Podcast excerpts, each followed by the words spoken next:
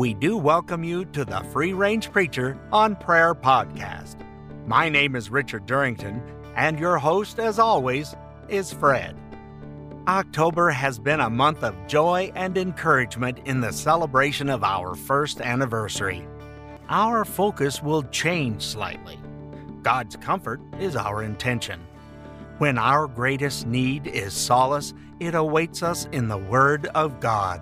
The Bible does not aggrandize the lives of biblical characters, yet they are examples of consolation in the deepest valleys of sorrow. For whatever was written in earlier times was written for our instruction, that through perseverance and the encouragement of the Scriptures we might have hope.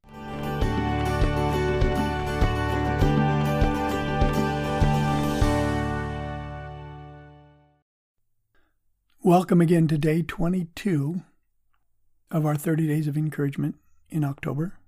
As you'll recall, we switched yesterday from just straight encouragement to comfort for the souls who are hurting, which is, as we know, every one of us from time to time.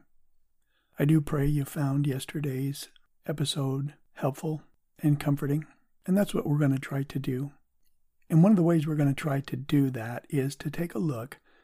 And what we want to do is get a little deeper into the events of their lives and their possible meanings and their possible effects on the characters that we're talking about. So today we're going to look at the life specifically of Sarai, Sarah, Abram, Abraham's wife, because he would become Abraham. We're going to look at them both in tandem, but today we're going to focus on Sarai, and tomorrow we're going to focus on Sarai.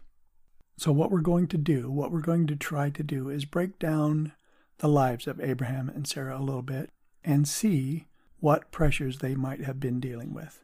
Now, if you're looking for a verse which says specifically, Abram and or Sarai were suffering from depression, you won't find one. And so I want to be careful about that. But if you take a look at the biblical record, it will at least lead us to a greater understanding of why both Sarai and Abraham made some of the terrible choices that they made. When we are not feeling good or in the throes of depression, we can make some bad choices. And human nature is human nature. So as we break down the events of the lives of Abram and Sarai, I can't help but believe the key choices that both of them made were influenced by the pressures that they were under even if they didn't rise to depression. Now, as we move forward today, I do want to tell you as well that I believe Abraham's bad decision, which is probably not what you're thinking it is, and of course, those are my thoughts about what his worst decision was, but they're a much deeper spiritual sin than Sarai's, I think. You can hear and listen and tell me what you think if you'd like. And along with our cautionary tale, we will see because of who God is, there is great news and some truth that we can use for our comfort and our solace, even as we follow our exhortation from yesterday and to give Him, to give God one more day. Now, to do that, we want to take a look at a quick history of Sarai and Abraham, and then we want to look at the pressures that actually both of them were under, but we're going to focus on uh, Sarai today. Now, as we move along with the history, we see that Abraham and Sarai were called to move from their country. Now, it took me many years to put this all together, but God talked to Abraham, Abram, not Sarai. And when we see tomorrow, when we take a look at the legacy of Sarai, we'll see the meaning of that.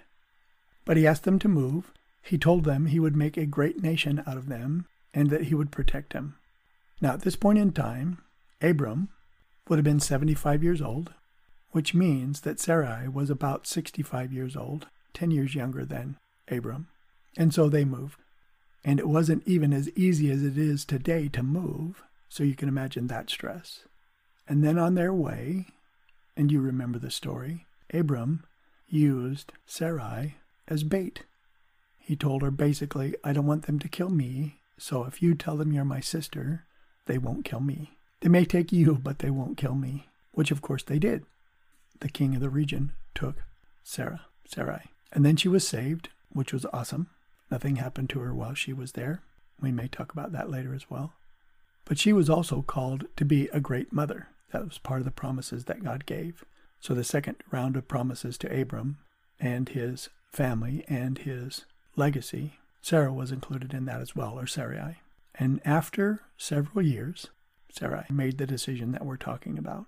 The decision that I think she was pressured into making. He gave her handmaid Hagar to Abraham to try to have a baby with. And he did, and he did. Now, as we move along, one of the things that is true in a careful reading of the book of Genesis is in the end, Abraham did have concubines. He left them some of his, some of his inheritance. But I take it from this scriptural record, from the whole scriptural record, that I don't think he had any before Hagar. And I don't think he had any until after Sarah died. So this decision she was so moved to make would have been very hard and probably normally unacceptable to her.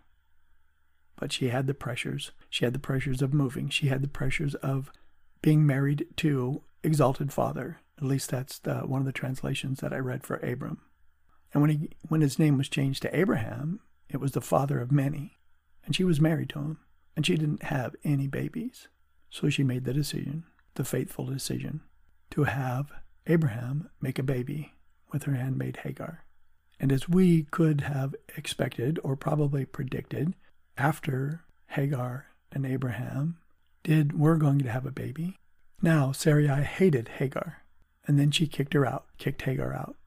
But because of God's protection, Hagar returned. Ishmael was born shortly after Ishmael's birth. Abram was turned to Abraham, the father of many, and Sarai had her name changed as best I can tell from my princess to the princess. And again, she was promised to be the mother of nations. And then when Ishmael was about 13 years old, God promised Abraham again and said, In one year you will have a baby with Sarah. And we don't want to get into the details for this here right now. But they'd been waiting a long time, and both of them laughed. And then in the intervening year, at some point, Sarah was given as bait again. Can you imagine being married to a man like that, being childless, except for maybe the legal child through Ishmael or through Hagar, Ishmael? And then, as God predicted, as God promised, in Genesis 18, Isaac was born. Now, at that point, Sarah kicks Hagar out for good. And God tells Abraham he's going to take care of Ishmael. And he tells Hagar he's going to take care of Ishmael. But you can see from my math, it was about 35 years that she had to wait for Isaac to be born. After promises, several promises, to her husband, Abraham, who related these events to her. And he had to have been excited as he related them to her. And we're never told any of these conversations that they had together, but can you imagine the conversations that they had together?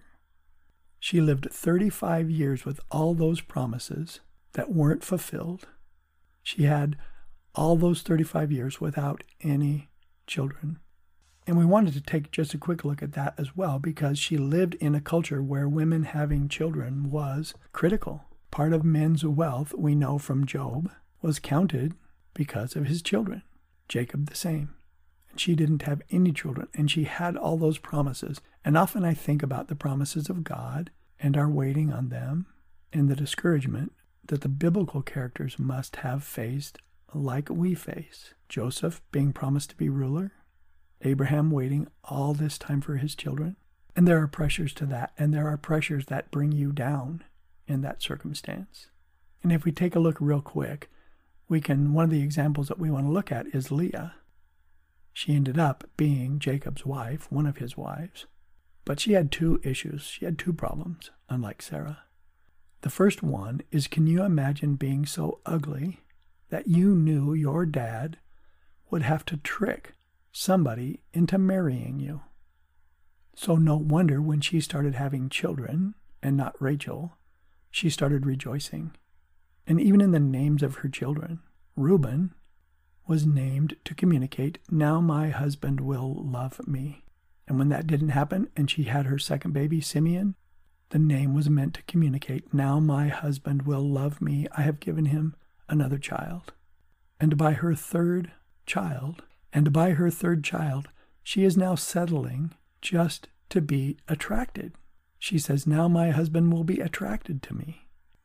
She's given up on love. She would just like him to pay a little attention to her other than having babies. And Rachel felt the pressure as her sister was having babies.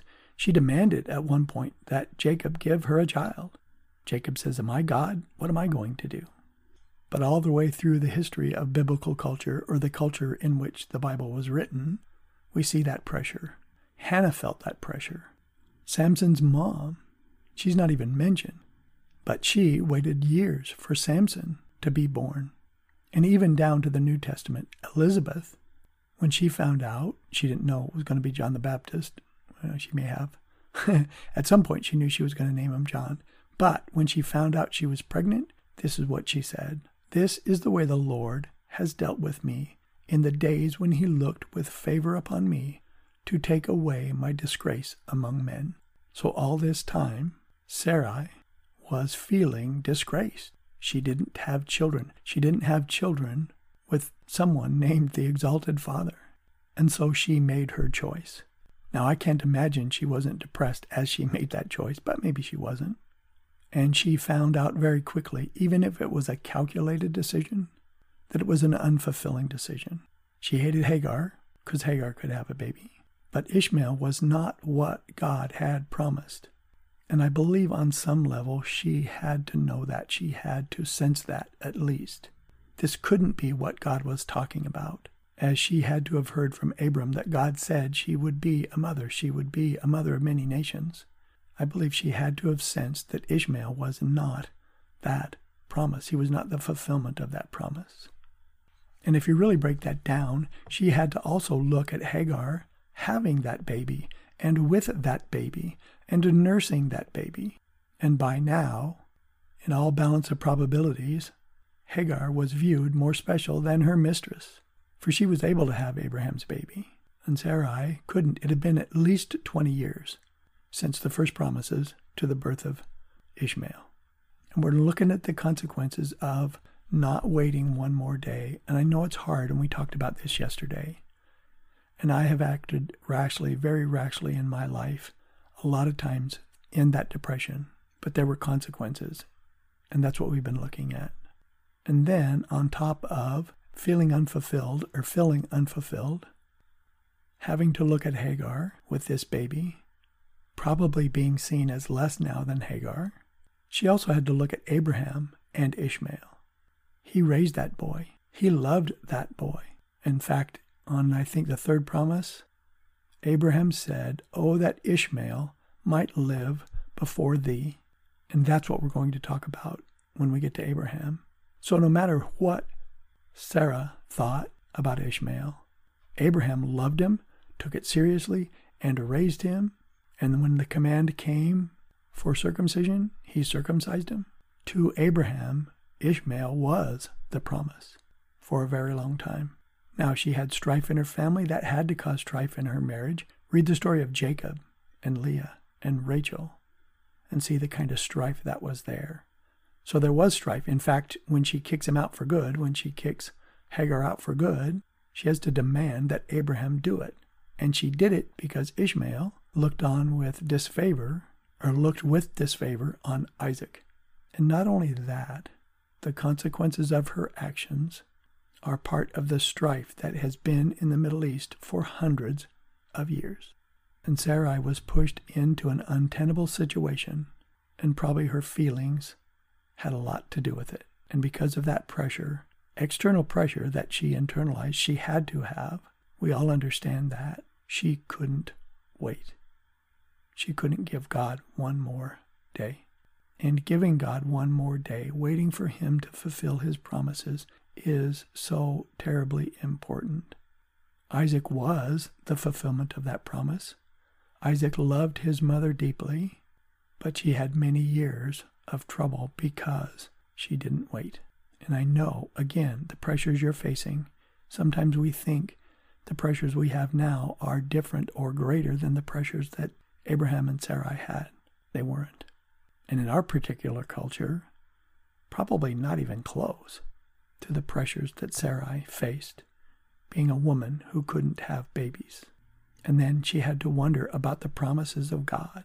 And we talked about that a little bit yesterday, too. There's sometimes we doubt. Now we have the exhortation to wait one more day. And there's great blessing and great fruit when we do.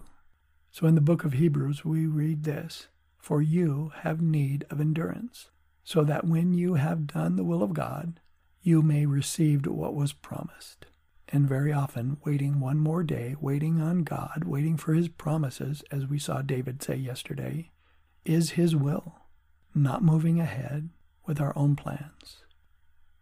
Now, tomorrow we're going to look at the great and wonderful news that the life of Sarah gives us. So it's not bad news. In fact, it reminds me of a quote from Winston Churchill.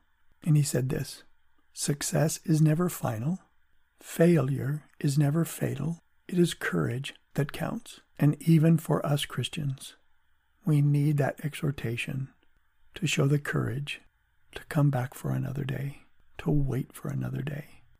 Because God is working. You need to know that. You need to cling to that. I need to cling to that when I'm at the depths of my emotion. His promises may be slow, but they are sure. And most of the time, we can't figure them out. We may try, but most of the time, He does what He's going to do in wildly different ways than we expect. And that's glorious, and we thank Him for that. And even the event that kicked all this off last week was the fulfillment of all the four things, several things actually, that I had been worrying about for weeks. And he did it differently than I had expected, certainly better than if I'd have made the plan.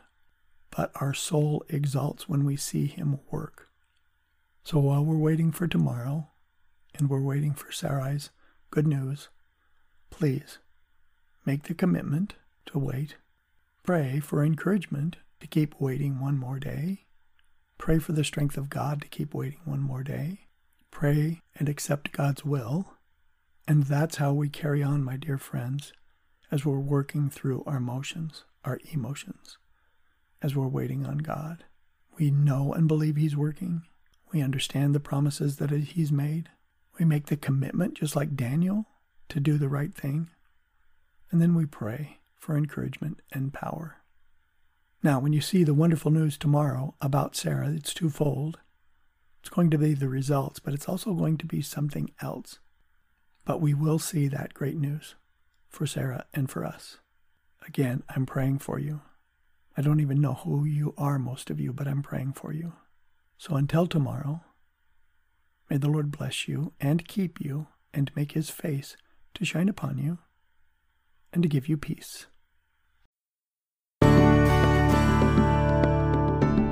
Thank you for listening to today's broadcast of Free Range Preacher. We hope you enjoyed it and will join us for our next broadcast coming up soon. For Fred and myself, this is Richard Durrington saying, Make it a godly, fun filled day.